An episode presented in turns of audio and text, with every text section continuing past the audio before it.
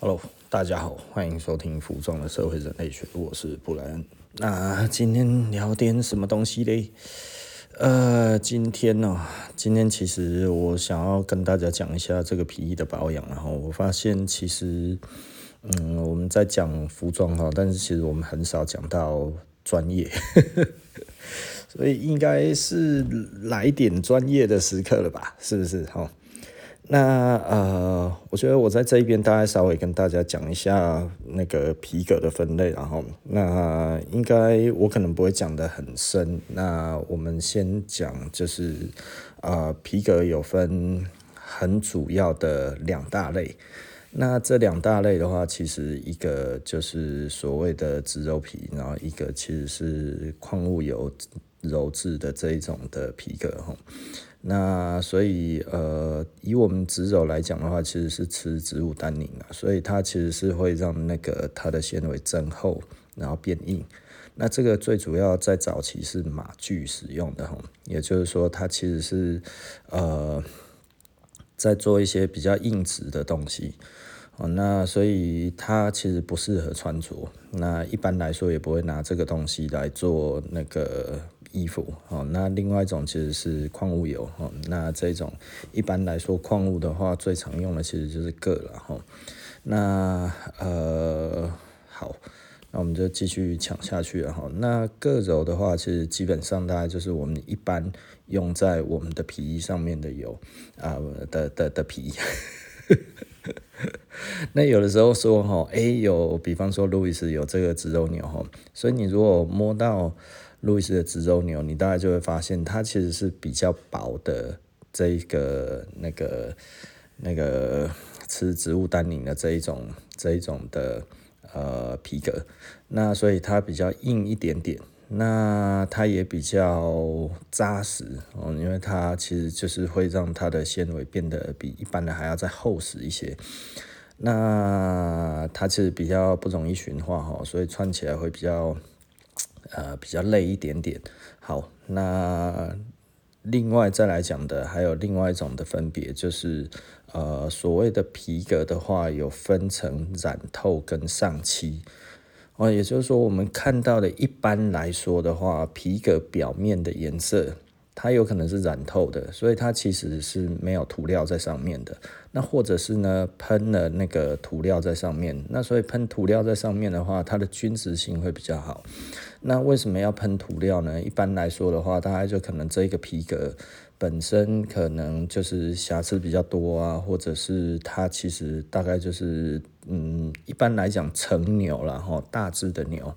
呃，动物哈在成长的过程哈，多多少少都会受伤嘛哈。那越大只的它其实就越容易有这个问题。那所以一般来说的话，通常越大只，呃，越龄越大的呃的牛或者是马，它其实会做那个上漆的处理的，其实是比较常见的啦哈。那当然越小只的小牛啊。然后那个胎牛啊，这些一般来说就不会这样子做哈，因为它本身伤不多。那它如果是以最自然的自然面，呃，染透的这样子，其实它的触感是最好的啦。那它的吸湿性各方面，呃，也都会到最佳哈。所以一般来说，呃，除非皮革本身它的伤痕比较多，那血管比较多。那就会需要这个用喷的哈，那不然的话，其实一般来说，呃，如果瑕疵没有那么多，大部分都还是会希望以这一种没有涂料为优先处理哈。那嗯，是不是这个就分比较高级或者是比较低级？呃，它的确多数可以这样子讲，但是呢，并不完全。因 为因为皮革其实简单的来说，如果你真的想要这一个质感，然后你又要想要这样子的漆面的这一种质感的话，其实你还是会这样子做嘛。所以就是看呃订购的人的需求，那呃。所谓皮革的分级其实是瑕疵率的高低了哈，所以比方说这一个皮哇，它就是 AA 级的，然后这是 A 级的，然后这是 B 级的，然后这个什么级什么级这样子。其实简单的来说哈，就是 AA 级是不是最贵的？对，是。那它为什么贵？其实贵在它的利用率。那所以呢，AA 级或者是 B 级，是不是说哦，那其实都是烂掉的皮革这样子啊？那倒不是的哈，就是它的利用率比较低。那所以有的时候呢，呃，比较小的物件，因为有一些皮革它其实比较小，那比较小的话，它可以闪得过。那所以呢，一般来说，皮革无论你是用哪一种等级的，应该我们这么说好了啦，如果你要做大的包包。你几乎都要用 AA 级，你要做皮衣就几乎都用 AA 级，因为那个裁片很大哈，不然你几乎不可能可以剪得出来。然后，那如果我们看到那个皮衣上面有很多的小裁片这样子哈，一片裁成两片，你看起来就它。不应该要那一边可以截断了，而它截断了，其实就代表它可能它的皮革其实呃选用的那个等级没有那么高，那或者是它选用的这一种的呃皮革的那个动物大小比较小只哈。讲到这里可能都会觉得有一点点残忍，然后那其实我还是必须要讲哈，的确。皮革就是一只动物死了的皮革，它身上的皮就是这个东西。但是我必须要说了哈，除了鳄鱼皮，还有少数非常贵的皮革以外，几乎没有任何一只动物是为了它的皮而死的。哦，貂毛这个当然是为了皮而死嘛，对不对？貂没有几块肉，但是牛。哦，我们这个世界上最最大的这种的肉品的来源，牛，它的牛皮是非常多的，一年其实是有好几十亿张吧，还是十几亿张的皮革哦，因为每年就死了这么多的牛，我们人类就是吃这么多，哎，几亿只应该是几亿只啊，哈，那仔细的想想看哈，那这些皮革。你如果不用的话，那真的是不尊重它。牛皮太厚了哦，可能也没有人吃的哈。我当然也没有看过人家吃牛皮。那有看过一些呃影片说，诶、用那个牛皮做成的那一种的那个那个胶哦，那它可以干嘛嘞？就是。就是变类似像果冻这种东西的吼，牛皮胶哦之类的东西啊吼，像大家知道吉利丁，吉利丁的话其实做果冻的原料嘛吼，那这果冻的话其实它是猪皮熬的然后，那当然不不代表所有的果冻都一定就是猪皮啊，这其实有很多种东西它可以做成类似的东西来吼，那 anyway，那我们继续讲下去了吼。那所以大家大概对皮革会有基本上面的认知哈，那这个时候保养有没有差别？哦，我必须要先跟大家仔细的讲一件事情哈，其实我们保养皮肤的的东西也可以用在皮革上，只要可以擦在你自己的皮革上的保养的东西，在皮革上都有相对的的作用哈。如果你觉得你财力真的很够。你希望那个皮革更紧致一点，你去用眼霜 去涂皮革有效，前提是你的那个本够粗，对不对？吼，像我们其实自己在店里面帮大家用的东西，那个其实是意大利进口的，吼，那一些那一些原物料都是意大利进口的，那我们有。特殊一点点的要求，然后希望他给我们多一点的，比方说紧致的这种东西，那都是呃我们用的，呃根据厂商给我们的，就是这代理商他说那个都是化妆品等级的哈，所以我们用的东西其实老实说了，就是我觉得水准是非常高的了哈。那呃，anyway。所以大家要知道哈，即便是化妆品等级，其实可能也不见得真的是非常非常的贵啊。但是你要到化妆品等级，你要拿到那个认证哦，就比较累。保养皮衣的皮衣的油不用那么累，对吧？差别差别在这里啊哈。那当然纯度大家也会有一些差异了哈。那 anyway，那我们在讲的大家就尽可能我们把安全性把它调到最高。那所以呢，实际上所有的油。哦，都可以用在皮革上。那呈现不同呢，就是它的颗粒感、粗糙感、味道，是不是你喜欢的？那你如果觉得诶没差，好，你也可以用机油。但是不建议哈，因为要跟你的身体接触的是我们的皮肤哈。如果你觉得机油擦在身上，你也觉得很开心，OK，那你可以试试看。那会不会伤皮革这件事情呢？基本上只要不是挥发性的哈，大概就是那一种呃以滋润为主的哈，然后大概都是 OK 的啦，哦，大概都是 OK 的。那至于好坏，那其实就你自己要衡量了哈。我没有鼓励大家用机油去擦你的皮衣哦。但是我的意思是，如果你真的被机油喷到皮衣的话，可能也不用太担心啊，赶快把它擦起来，或者甚至不理它，大概都不容易对你的皮革产生太大的呃损伤了哈。那有一些人就会觉得，哎，那如果这样子，我可不可以用那个？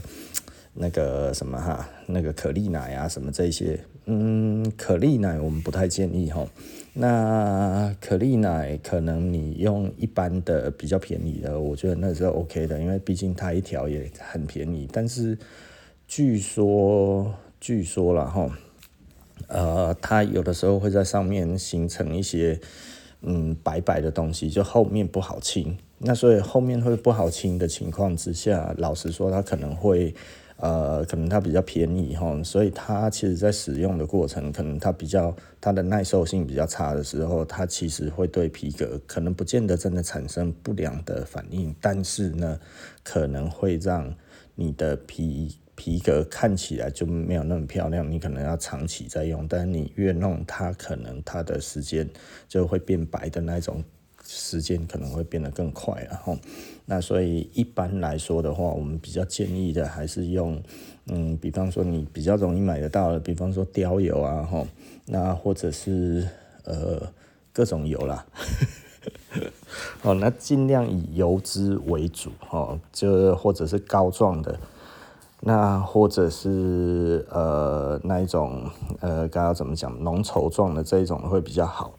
那至于说应该要有什么工具呢？哦，要有什么工具？其实我们比较建议用马毛刷。哦，那呃马毛刷、猪鬃刷都可以，但是猪鬃刷实际上它呃对付比较呃硬的皮革，我觉得是 OK 的。但是对付比较软的皮革，像小牛啊或者是羊皮的话，我会建议用马毛。马毛的话，其实它很软，吼。那很多人就会觉得说，哎呀，我怎么分不出来什么是猪鬃，什么是马毛？它其实很好分呐。那怎么分呢？其实你把那个刷子起来哈，然后刷在你的那个那个呃手手背啊，或者是比较细嫩的地方，然后你刷下去，哎，你觉得不会刮，那大概就是马毛的。那猪鬃的话就很简单了，就一定会有刮的感觉。牛的毛也会有这个感觉。那在这里，大家稍微跟大家讲一下，很多人就会觉得，哎呀，这个这个牛毛还是这个这个马毛分不清楚哈。它其实很简单的，就是柔软度而已啦哈。所以实际上，如果你去摸那个毛，你逆着摸，哎，你会觉得会有一点扎，那就是牛的毛。那那基本上呢就是牛皮。那说你逆着摸的时候，哎，你觉得这个好像好软哦，那大概。一般来讲，可以到很软的，大概就是马毛哦，所以这个有这一些的差别。呃，其实这个都已经讲得太专业了哈。这个其实很多，就算在卖皮革，他们自己都不知道哦。那呃，讲了之后，可能突然就会说：“哎，这怎么可能不知道？” 然后我我以前哦，就觉得很有趣啊，就是。就是我，我以前就本来就很喜欢讲这些专业，后来不喜欢讲的最重要的原因就是，有一些人会拿去学啊，他明明本来不知道，然后之前还来问我这样子哈，然后突然人家就是说，哎、欸，这个他分享这个好棒啊，他说，哎呀，那个大家早就知道了，然后我听说的时候，我就会觉得，嗯。可是当初是你来问我的啊，那你虚心求教之后，怎么过一阵子变成其实大家都知道，业界无人不知，无人不晓？我就觉得嗯好，渐渐久了，其实就就你就比较不会那么想要去去分享这些专业了哈。那因为可能这个我十几年前就来讲，我也不是最近在讲哈，那所以听过了也是听过了，那没听过了就当第一次听到。而我发现其实其实我不太喜欢讲这种东西，就是一直有很多的顾客希望我讲这一些东西，但是我一直没有很喜欢讲的原因，并不是我很小气，你知道吗？因为我们最主要的是希望顾客，然后呢，他懂这一些东西之后，出去外面不要被骗了，对不对？吼，不是说我不会骗人，或对，我不会骗人，没错了，就是。不，呃，不要自己没有鉴赏力，然后最后买了这些东西，然后花了大钱之后，然后其实老实说，我比较痛心的就是有一些顾客，其实当你跟他讲这些东西并不是那样子的时候，他其实他会觉得你我们在羞辱他。所以我我最早的时候我讲这些，只是希望，哎呀，反正我就是我我就是看到客人这样子，但是我不单独跟他讲，其实我公开讲在某个地方，希望他可以听到之后呢，然后，诶、我有讲，但是我不是针对你讲，所以你不要生气。诶、很多客人很容易生这种气，你知道吗？吼，那尤其有一些都跟你很好，可是不知道为什么，你只要讲他这样子，他就他就不开心。我我我我也不知道该要说什么，当然你都可以骗你，你就被骗了。那我我我我也没有揭穿你啊，我只是说这个下次要小心。哎，结果好像说其实我们很小气，哎，我不晓得，这个很容易变这样子。因为因为老实说啦，其实其实你会买一个东西，就是代表你很相信这一个人，然后所以你才买了。那或者你觉得他很有说服力，我已经被说服了，而我已经这个钱花下去的时候，其实代表着什么？就是这个价值观我是同意的。那其他的人试着来打破这个价值观的时候，他其实可能会先有一个呃防防御的心的机制，就是说，哎哦，原来你不是我想的这一种人，你心胸没有那么开阔。哎，我其实是心胸很开阔的人，你知道吗？其实我就算这样子，我也都不会觉得是客人的错，我也不会觉得怎么样。反正你如果觉得 OK，那你就继续待着。那呃，如果你买得很开心，那你就继续在那边，我也不会觉得特别的觉得说啊怎么样怎么样这样子。大部分我的员工听我在讲这些东西，就比方说我们要做一件事情，然后员工包了，我就说客人不会再回来了。啊。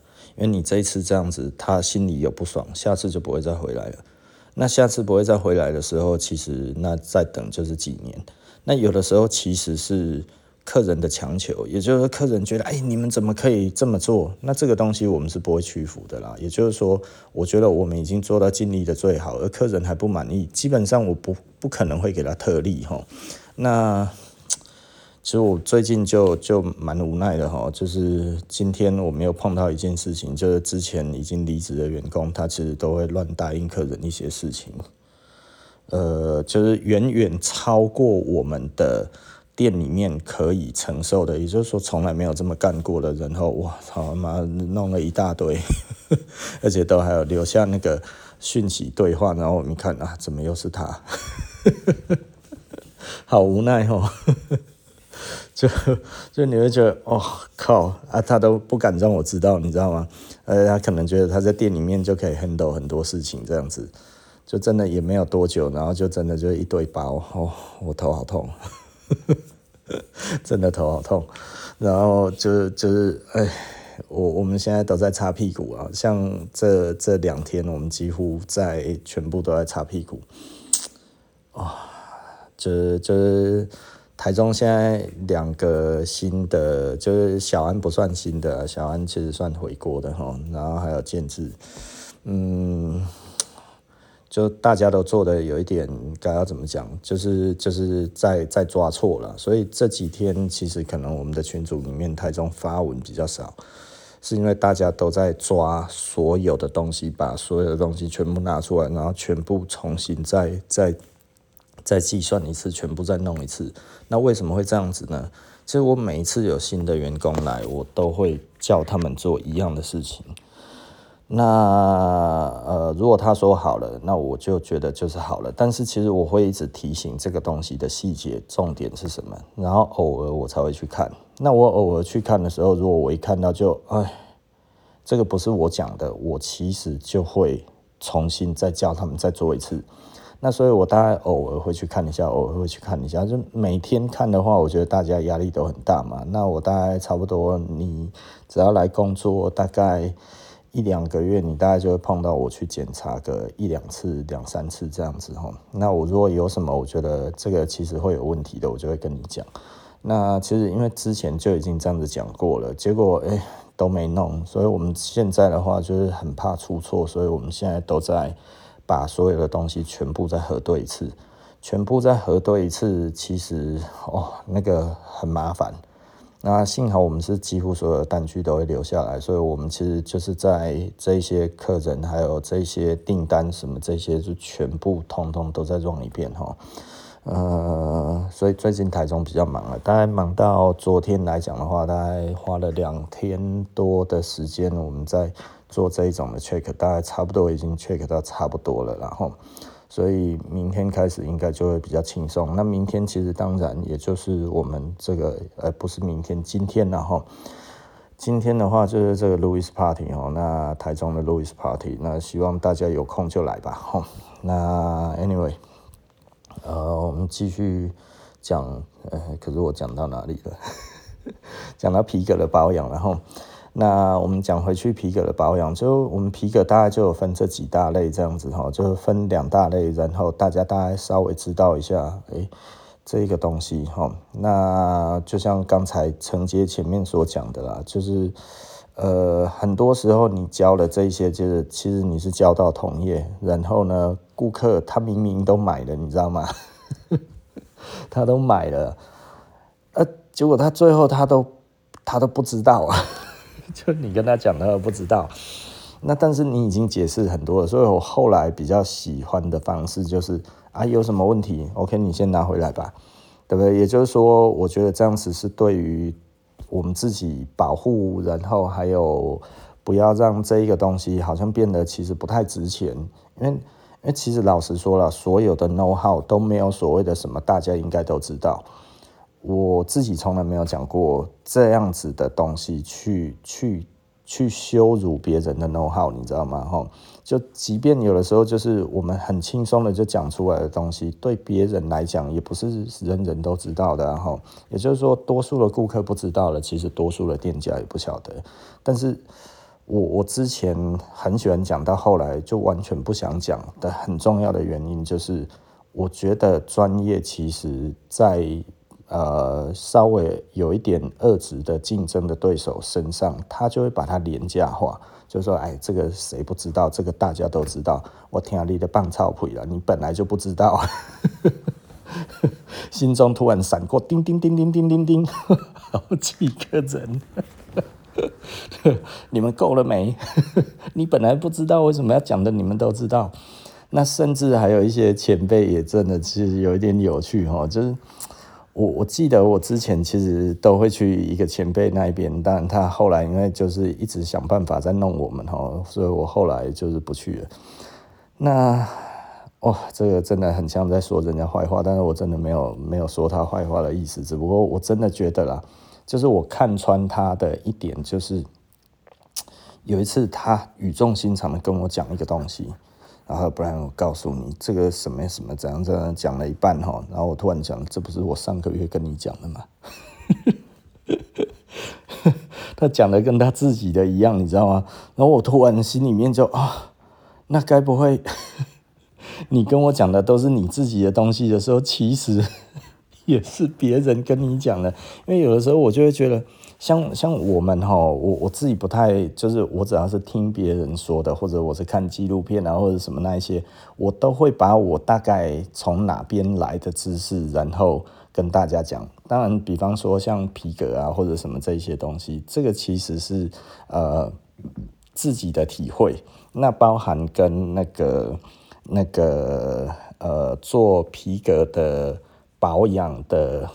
该要怎么说？后加工，它整体的后加工，因为我认识的是台湾最大的。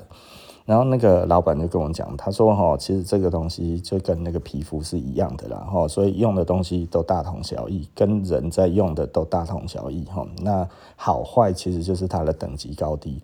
然后你真的想要用 Q10 类似那一种东西去保养你的皮也行，只不过金贵。很贵哦。那但是效果差不多哈，就抹在你的皮上是什么效果？那大概抹在皮革上，大概可能也会呈现什么样子的效果哈。那反正皮革它也都是会吸收进去啊。所以他这样子讲，我说哦，你安尼讲我都知啊。啊，如果这种东西又讲出去，会变成说这个谁不知道？我点那棒草谱人，你最好知道。嗯，那那其实。很多东西其实是我们跟很专业的厂商，然后我们在呃交流的过程，他会教我一些 know how 嘛。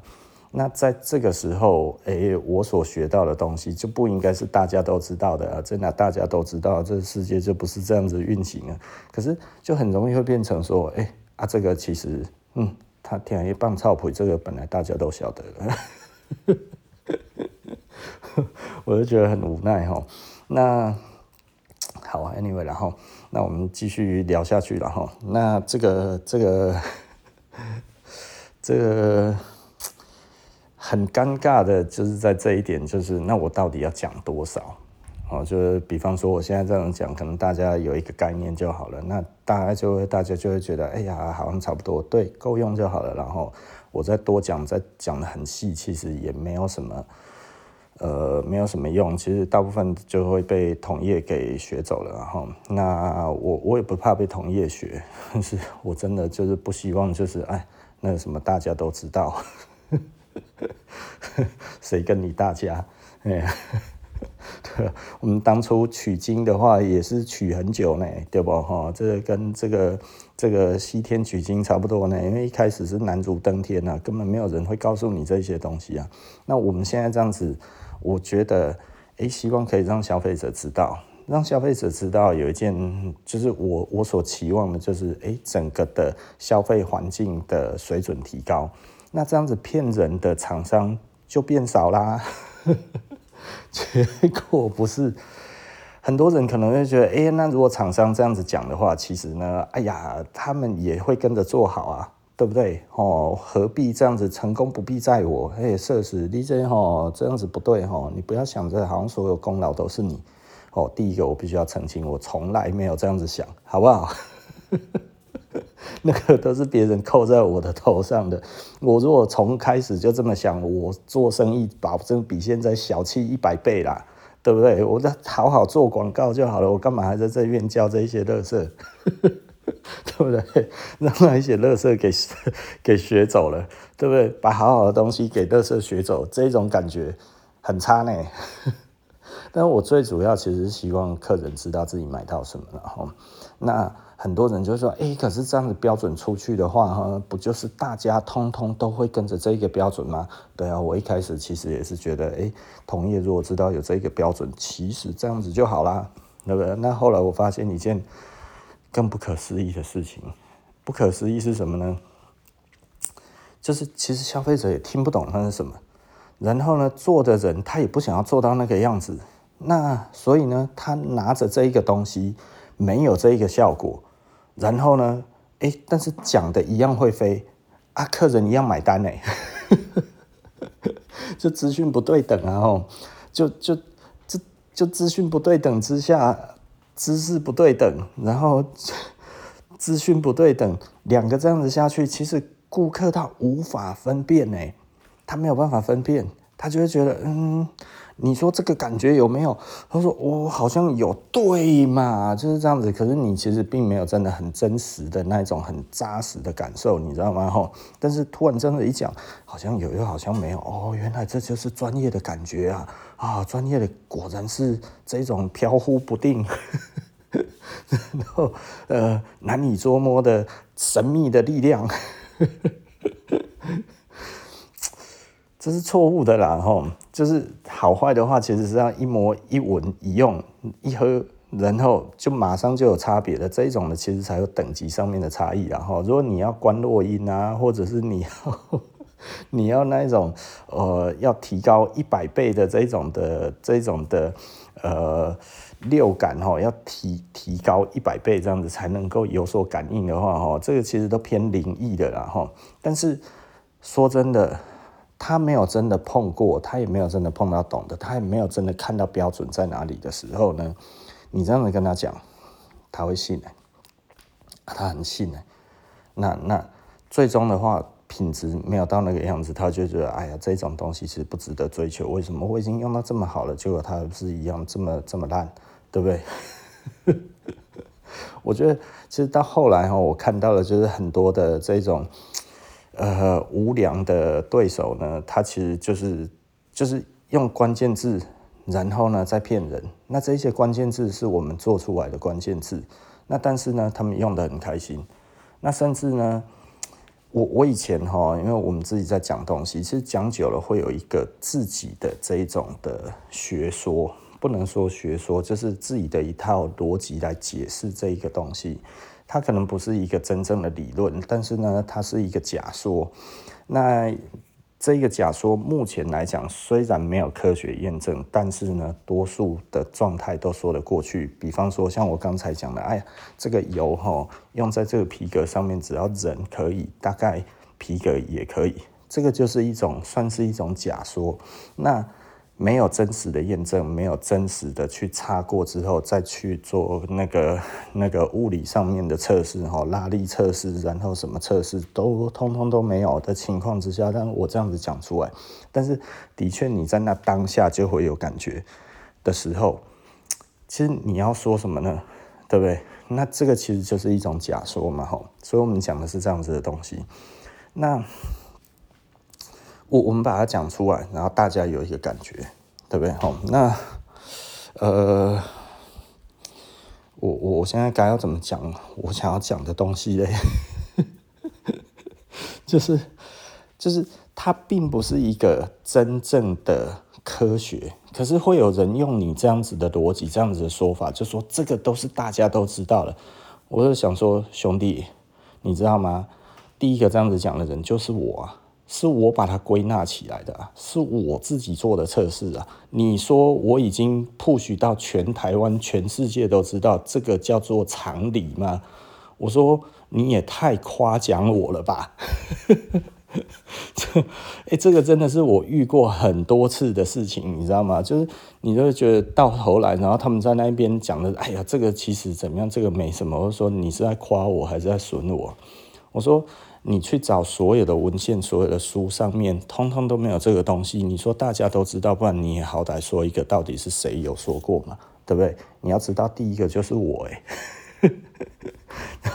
这发生过，叮叮叮叮叮叮叮叮叮叮，很多次哎，十几次有，就是就是这些对手，真的有的时候你就会觉得，真的实在是很拙劣哈。那所以呢，我现在虽然没有对手了，但是我觉得我现在要开始要打针，你知道吗？我以前其实不会一开始在分享，我不会讲这些话，所以我现在在分享，我是真的，我必须要好好的讲这些东西，哎、就是。就是很多东西是我们自己发展出来的。我如果不是自己发展出来，我都会说啊，我是看了什么什么东西，我是看了什么东西，我是诶听谁讲的或者什么这样子，我大家都会把这个出处都把它讲出来哦。呃，听张宏讲的啊，听某某客人讲的啊，诶，听某某工厂讲的啊，诶，我们的师傅啊，诶，我们的谁谁谁跟我们讲这一些，对不对？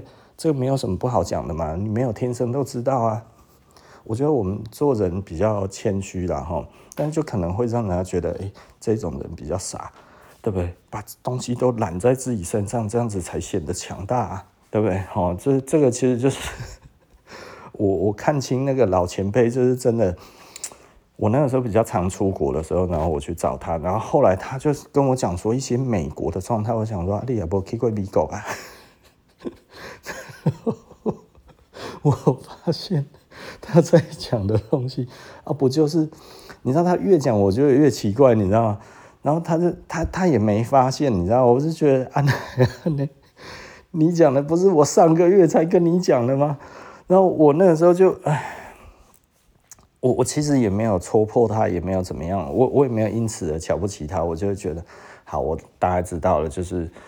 可能就是他没有那么的 嗯原创，然后不好原创啊，大概都是这一边听那一边听啊，东拼西西凑这样子啊，凑出自己一块的整体的故事，这样子也不错啦，这样子也算是聪明人，你知道吗？哈，就是就是神游能力很强这样子。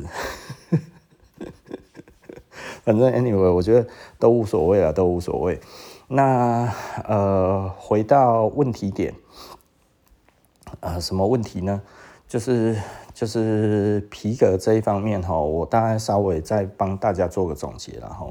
那呃，皮衣之类的这一些，我们一般都是矿物油哈，所以它比较柔软哈。那这种呃靴子类的靴子类的，其实也很多都是矿物油了哈。那很多是比较厚的，但是呢，也有用这种比较呃植物丹宁下去做的哈。那植物丹宁鞣制的，它就是比较硬，然后呢比较该要怎么讲？它其实它还有一个。比较大的问题哦，就是吃植物丹宁的，它其实久了会碎掉哈。它因为那个它它会慢慢的在那个植物丹宁里面，它会慢慢的那个组织会越来越松哈。所以实际上哪一种的寿命比较长呢？其实是呃矿物油的哦，也就是说比较柔软的，它的寿命比较长。那比较短的其实是这个这个这个。植物丹宁的哈，虽然它比较硬，它也比较厚，但是其实实际上它整体使用的时间其实是比较短的。所以你有时候用个皮带，哦，你说哦，你很常用这样子，那这个是植鞣的，哇，好硬汉哦。但是可能大概三四年、五六年很常用的话，就差不多快要坏了哈。那呃，最多最多大概就是十几二十年。可是如果你用的其实是那个矿物油的东西哈，就比方说皮衣或者什么这些，其实真的是可以穿好几十年是不会坏的，甚至快要上百年哈。